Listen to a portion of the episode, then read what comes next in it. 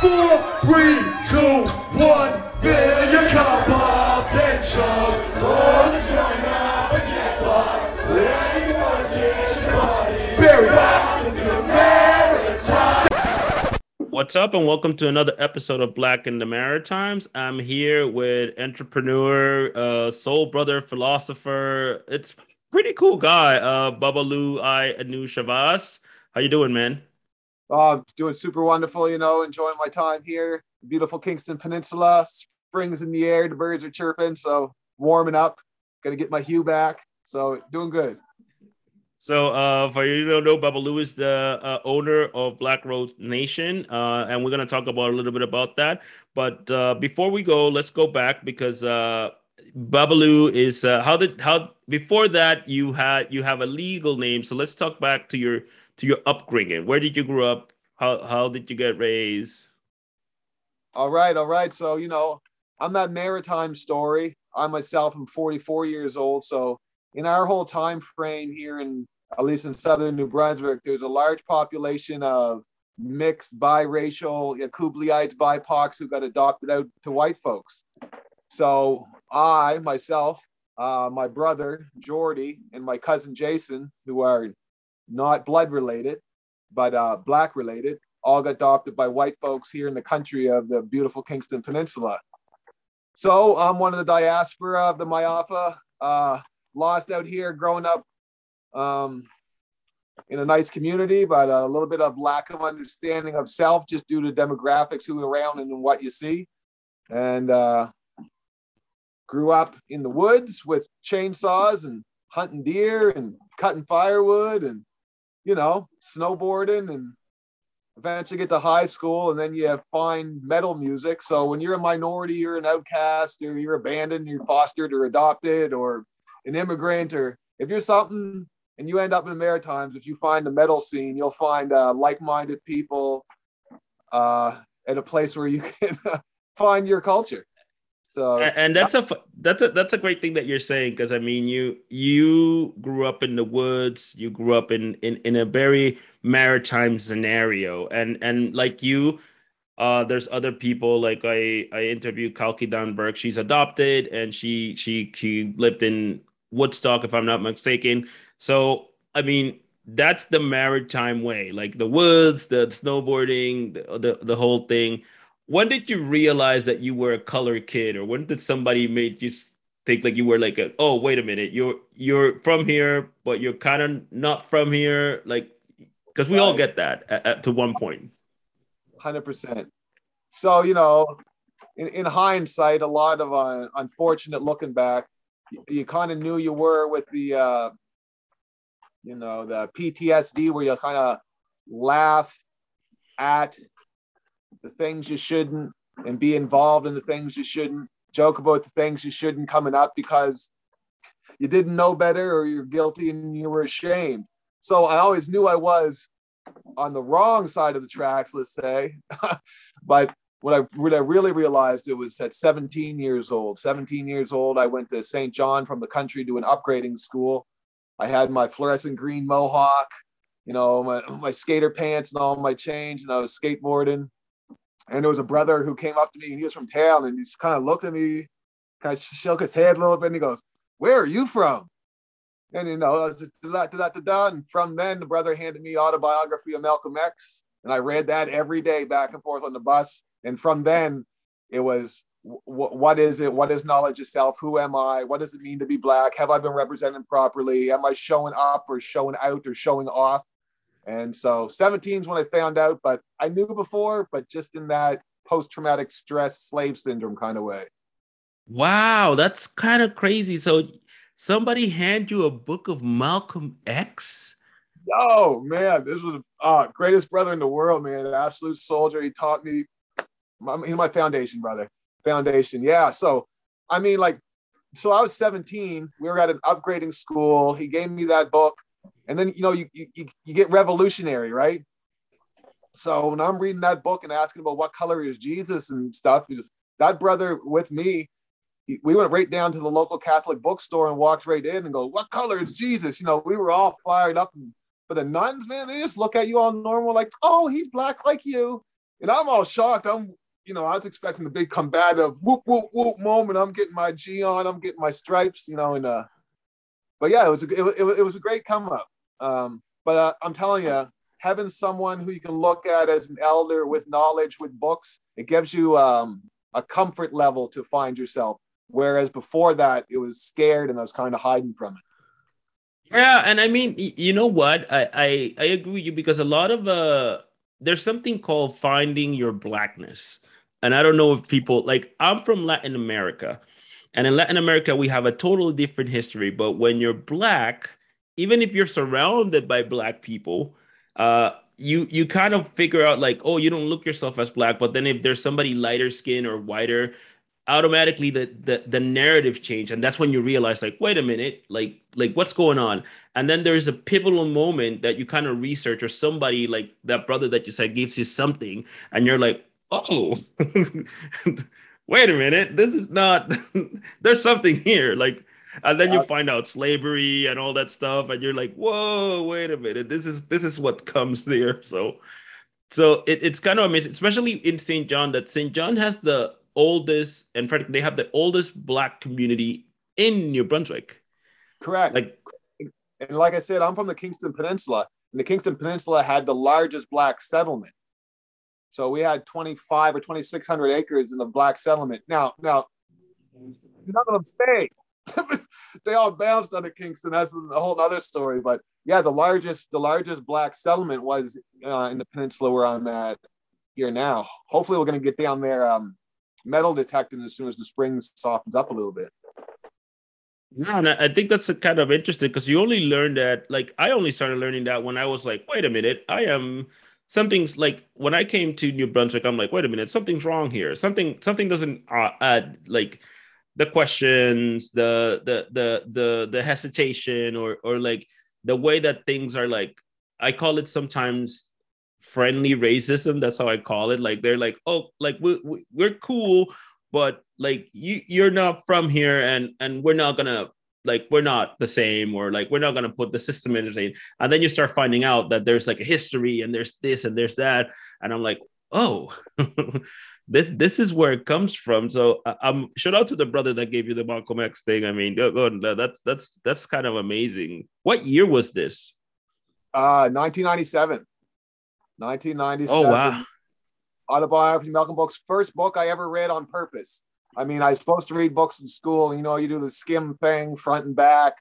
But the first book I read on purpose was the autobiography of Malcolm X. And it's just been books from there. It's books, books, books, books, you know, get that foundation. So what but, did you learn about uh, about him? Like, what, what what was the thing that most impacted you about Malcolm X? I mean, like my wife, and it seems down here, there's there's quintessential parts in that movie. There is the, or the book and the movie, but... um. Reading and writing out the dictionary word for word. When he was in jail and wrote out the dictionary word for word to understand the use of words, word power, and what sounds and words mean, and how you can use that to your advantage. So that was by far probably one of the strongest points I took from from that. Um, a lot of things about the movie and the book that I'd be very skeptical skeptic on now. Looking back, you know, maybe I'd wave my finger a little at Spike Lee about maybe making things a little too slanted one way or the other. But um, the main point was the dictionary, the dictionary and the Bible. He went through the dictionary and found out what the words went, and went through, he went through the Bible by verse and found out how to articulate it. So I try to adopt that in my life, and you don't get to the word play and to the Bible study, and You, you get good at words, and you can talk about the Bible a little bit, at least in the Maritimes where I grew up, and that gives you instant weight in order to have. So, I mean, I, I can tell you for me, the, the biggest impact of Malcolm X for me, it's like the fact that he realized that the he changed his name from Malcolm X because he joined the, the the brotherhood and things like that, but how he said like, I changed my name because that was a slave name, and I I realized that like, okay. And then when you look at the history of names, then you realize that the the black history was erased in North America. It was gone. They they, they didn't they didn't get anything, and they they just renamed them. Uh, and that's the way you live. And when you think of like somebody like Johnson, Smith, or something, you're like, no, no, that's that was what the slave owner gave you. And it's not really, they erased your history completely. Yeah, the name thing is big. I only recently changed my name, you know, and trying to get it out there to Babalawo Ifa Shabazz. Always wanted to, like yourself, when I got the Mark, Malcolm book in the movie, but it's always one of those things you're scared of. Like, at least I was scared of in the Maritimes, being outnumbered. It's like, oh, I want to do that too, but geez, when you're the only one trying to tell people you changed your name. But on that vein, there's a brother from Nova Scotia who now lives in Saint John and has for many years. He changed his name back in the sixties, became a leader of the Black United Front, was a president on there. He ended up going to the, one of the Savior, Savior's Days in Detroit, and sat next to him and his daughter sat next to Muhammad Ali at one of the Nation of Islam events. And he changed his name to Hamid Rashid. So that was a brother from Saint John who made super powerful moves, who sat next to Muhammad Ali, took his daughter down. And you got to understand, like in the Nation of Islam for Savior's Day, the women are on this side and the men are on this side. So when Rashid took his daughter down, you know, very young and new, right? You, you go on something brand new. So the daughter does not want to not sit with the dad amongst all these strangers who you have no idea. So in the entire Savior's Day event, the only woman who didn't have to sit over there was this man's daughter, who got to sit with her dad in Muhammad Ali. So I was like, yo, man, there's a brother locally who changed his name, who made some really powerful moves, who's got some stories that are, you know, Spike Lee worthy, really. Yeah, I, I think uh, I I spoke on the chat one with Spike Lee, uh, very very cool guy to speak to. But I think he has a lot of stories that he needs to be told. But I mean, we can't just let it up to him. There's got to be other people doing doing black that's right, stories. That's right. So so let's go. So you you have this book at seventeen. It changes your perspective. What happens after that? Okay, well. You know, from there, I, yeah, I end up at uh, the Agricultural College in Truro. I was going back for upgrading, got my upgrading, and then I go to college, went to college.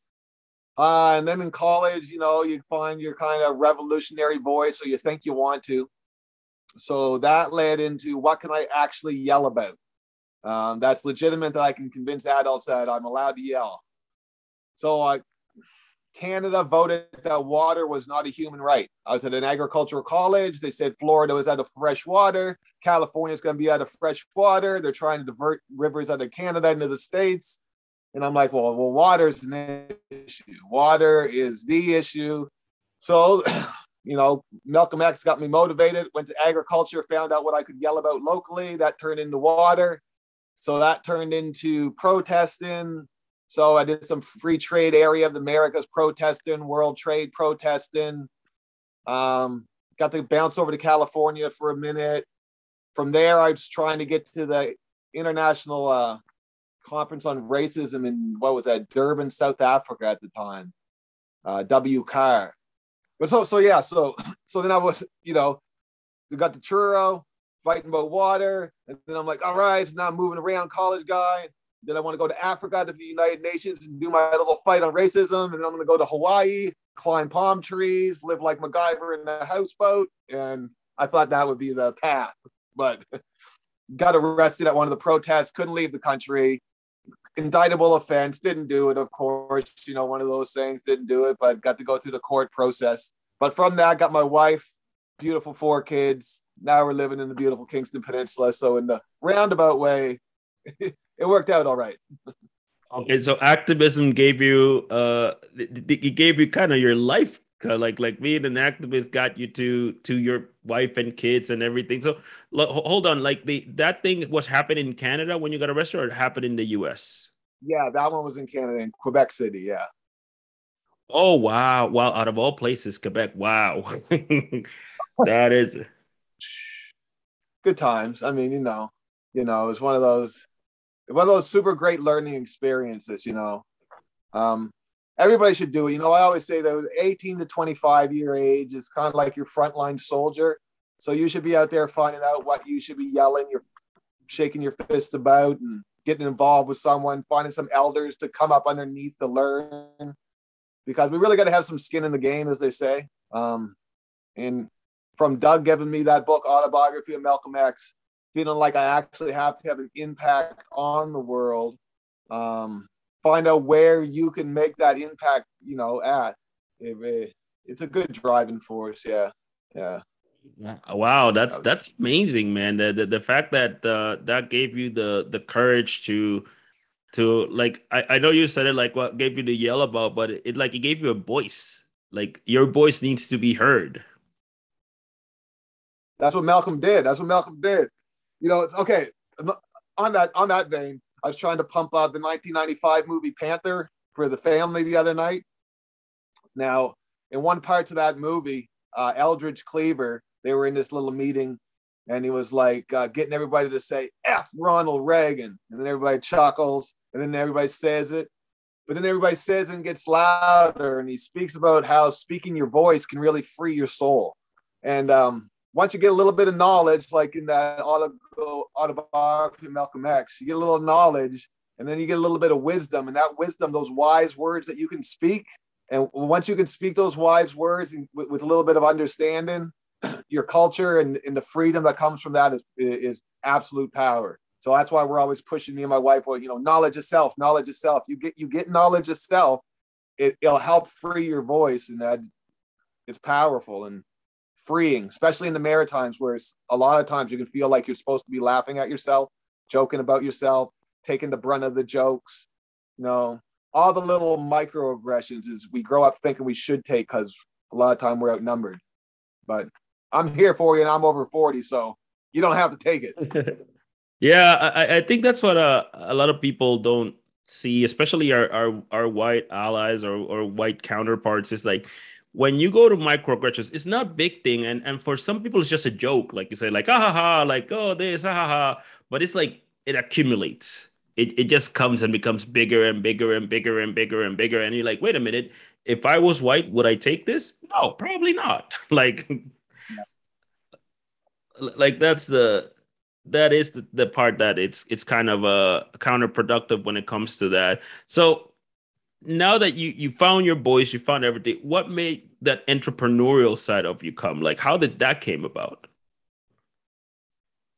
Uh, so along, you know, the same vein, um, Malcolm X will eventually take you to Elijah Muhammad. And then that's going to be a whole understanding on do you or do you not like Elijah Muhammad based on what you do or do not know, and then finding out more about the man. So when I studied Malcolm X, you, you find out that he studied a book called one hundred twenty Supreme Wisdom Lessons. And then you find out that he was studying um, the economic plan of Elijah Muhammad. And then when you look at the the economic plans of Elijah Muhammad, or uh, like we mentioned uh, when we were talking earlier of Doctor Claude Anderson with Powernomics, or or Boyce Watkins, everybody's speaking about reparations, but all the greats are speaking about reparations that you give to yourself, um, self-administered reparations. I mean, obviously we're going after other reparations, but there has to be an aspect of self-administered. So the entrepreneurial sense came from self-administered reparations, because you can only complain for so long unless you're going to do some of the work. You don't want to just be an armchair revolutionary, right? So the entrepreneurial sense was like, how can I work in the Black space and speak about us and receive tax breaks for it when I drive to that presentation? or, or, or, or when we do that Zoom meeting for that school, or or the research books that we get, or the nature trails we're trying to put in, how can we incorporate Black culture into learning, into business, and receive tax breaks for it? And once tax breaks become sports, uh, and self-administered reparations become sport, and then chasing money becomes sport, that is, it's like you're watching the hockey guys about the draft. They know every statistic about every number, about every guy, about everything going on, and, and, and invigorates you. So the entrepreneur side came from Malcolm X, came from Elijah Muhammad, came from Marcus Garvey, you know, um, Brother Polite nowadays, but about not be not not just complaining for someone else to give it to us. I felt I'm over forty. If I don't have a business now, then Am I really that Black power leader I'm claiming to be? Yeah. You have to own a business once you reach a certain age, or you have to be supporting a business that is FUBU in some sense of the way, or word. Yeah, I, I, I hear you, because I feel like, uh, you know, I think people misunderstand the, the power of businesses. I mean, even, even aside, like when you as a person of color realize that there's a, a totally different game that it was never taught to you. Like it was never given to you. This, this, this was not, this was not a matter of a, like you were not supposed to be in this in the first place. And when you get that sense and you're like, wait a minute, like this is, this is a different type of freedom right there. And it's, and you know, we could, like you said, you can all, you know, you could say we want reparations, which I think we, everybody that went to, or was part of that, or or is uh, affiliated with some part of reparations should be given to, uh, or in some type of way, whether it's education, land, I don't know. It doesn't have to be money. It has to be something that you could get it. But also when you say reparations to yourself, like you have the ability and the power to get a different generation to have that economical freedom, to have that economical equality, just by doing things that will benefit them or benefit yourself instead of benefiting somebody else. Especially when you benefit a system that doesn't, that doesn't, wasn't made for, for you. It, it adapted to you, but that doesn't mean it was made for you. So I think that's a, that's a very strong thing that you said. And, and hopefully people can take that out of this. So that you had like, that you had like regular jobs and things like that. And, and like, it, it was there something that you had that kind of eliminated to say like, okay, screw this. Uh, do you still hear me? Uh, yeah, I can hear you. There's a there's a bit of a delay, but it's okay. No problem, my friend. Well, so growing up, I grew up in agriculture. My dad was a woodlot manager. Um, he was he had Christmas trees, still does Christmas trees. We do Christmas trees. So my dad was always about land, land ownership. Land is power. Land is wealth. Um, that coupled with Marcus Garvey, red, black, and green, you know, blood of the people of the land. I've, my dad was always preaching land. He was always preaching, have land and use the land. Have the land and use it. If you have water on the land, use the water on the land to water your vegetables, to water your animals, because they can come and take your land. But if you're using it and you're using it productively, they're less likely to come and take your land. So from my father's perspective, it was always pushing the, uh, the uh, land ownership and the uh, self-administer reparations that way in order to uh, take care of yourself. Now in the Claude Anderson vein, when we understand racism, racism being that race, literally a race for, for people for land, wealth, resource, and power. There was a literal race between, you know, uh, either Spanish and, and English or, or, or, or Christian or going around the world, and they were racing for land, wealth, resource, power, business, and opportunity. And racism gave them almost one hundred percent of that land, wealth, resource, and power. So to fight racism, we have to get some of that land, wealth, resource, and power back. So fighting racism is entrepreneurship. Fighting racism is uh, uh, acquiring land. Um, fighting racism is acquiring resource and using that so the dollar circulates around in the community so that a community and a cultural culture can grow. So entrepreneurship is fighting racism. Yeah. I mean, how you say that, it, it is very, very true, because I see a lot of a lot of people, a lot of activists and a lot of people that have dedicated their time to to, you know, to fight the system. And, you know, it's easy to criticize. Some people criticize that, but the amount of time and the fact that there's a lot of change needs to be done. That's a full-time job right there. Just trying to make a change that, you know, and a lot of people don't understand that uh, the change for color people, it's not even one hundred years old. Like, like people of color in North America haven't had complete freedom, not even for one hundred years. And in order to to live like we live, it took hundreds of people fighting this in order for us to get the benefits of it. And some people are fighting this right now. And, and they're, you know, that's why I say it's support I think I, I support as much causes as I can that I believe in, just because of the feeling that I feel like my kids might benefit from this, or my grandkids might benefit from this. So that that is an entrepreneur, because somebody had to think about it and somebody had to had to figure out what to do this. Like if you look at Black Lives Matter or things like that, like that is something that somebody had to think about in order for it to happen. And now, you know, has there been changes? Somewhat, but we may get more changes. Like the death of George Floyd, like changed a whole bunch of things, but it took people to to do that. Like it took people, it took resources to do that. So I, I think I, I agree with you one hundred percent of that entrepreneurial side when you see activism, that I think it's a part that people don't don't see it as entrepreneurship, but it really is. It it really is an entrepreneurship type of way. I see we're disconnected a lot, a lot of times in the, the benefits of the protesters and the protesters themselves. I guess what I what I see a lot of the time is the people who protest aren't usually, it doesn't appear to be that they're the ones who reap the benefit of all the protests. Like if I'm looking back at all the people who protested, so, you know, for, for going to school, for higher education, to be, getting, be in the law field, you know, the med- medicine field, um, were the people who are now those lawyers and doctors, would they have been out there protesting? I don't know. But a lot of times I see it as, you know, we, we have to respect those protesters who are willing to get a little more wild, so that those who will benefit from it can benefit from it. And we have to realize that we're all in the same camp. And uh, as one helps the other one to grow, then the other one can help the other one with the education and come up out of the resource. So maybe it's a little cleaner and smoother for all of us to be in. But shout out to all the protesters out there who change stuff for the people who aren't out there protesting.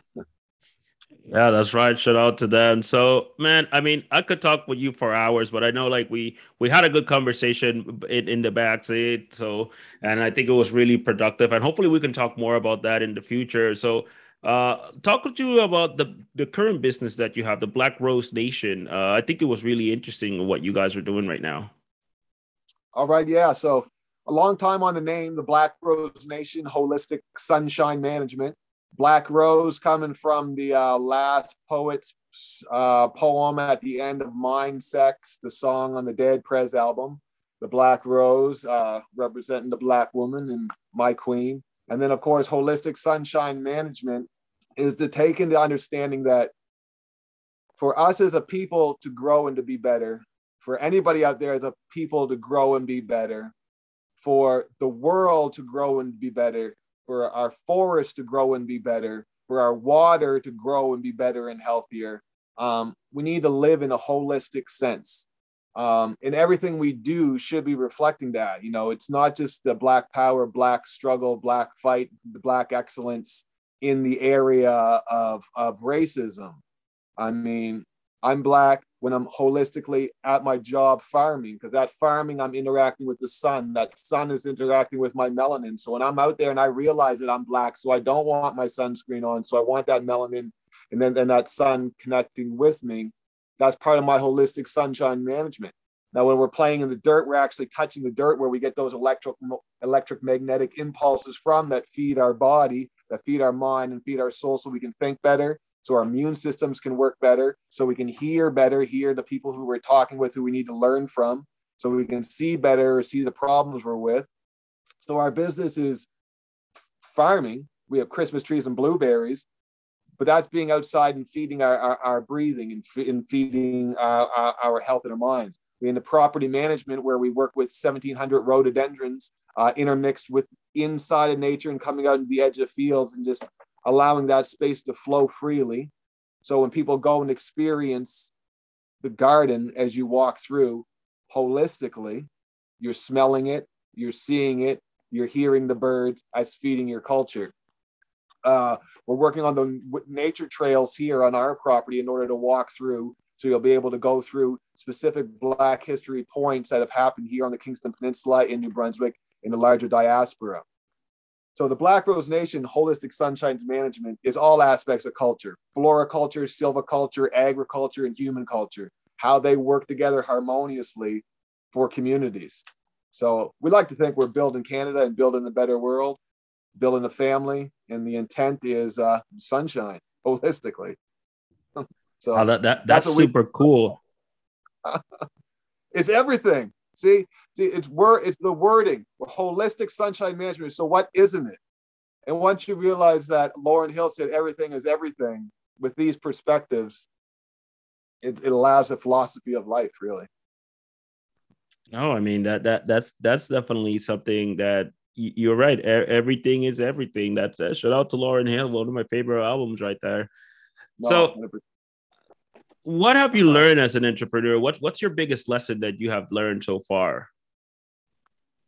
Uh, you like it's you know it's the cliches is um, work never stops when the work stops. There's always studying and learning and looking up and trying to be better and understand your finances better, understand your credit card uh, percentages better, understand uh, you know uh, how many uh, uh, swipes you get better. Um, how about you can use when you go to the restaurant in terms of tax rebates better, what incentives there are coming up for the coming year from the government for small businesses.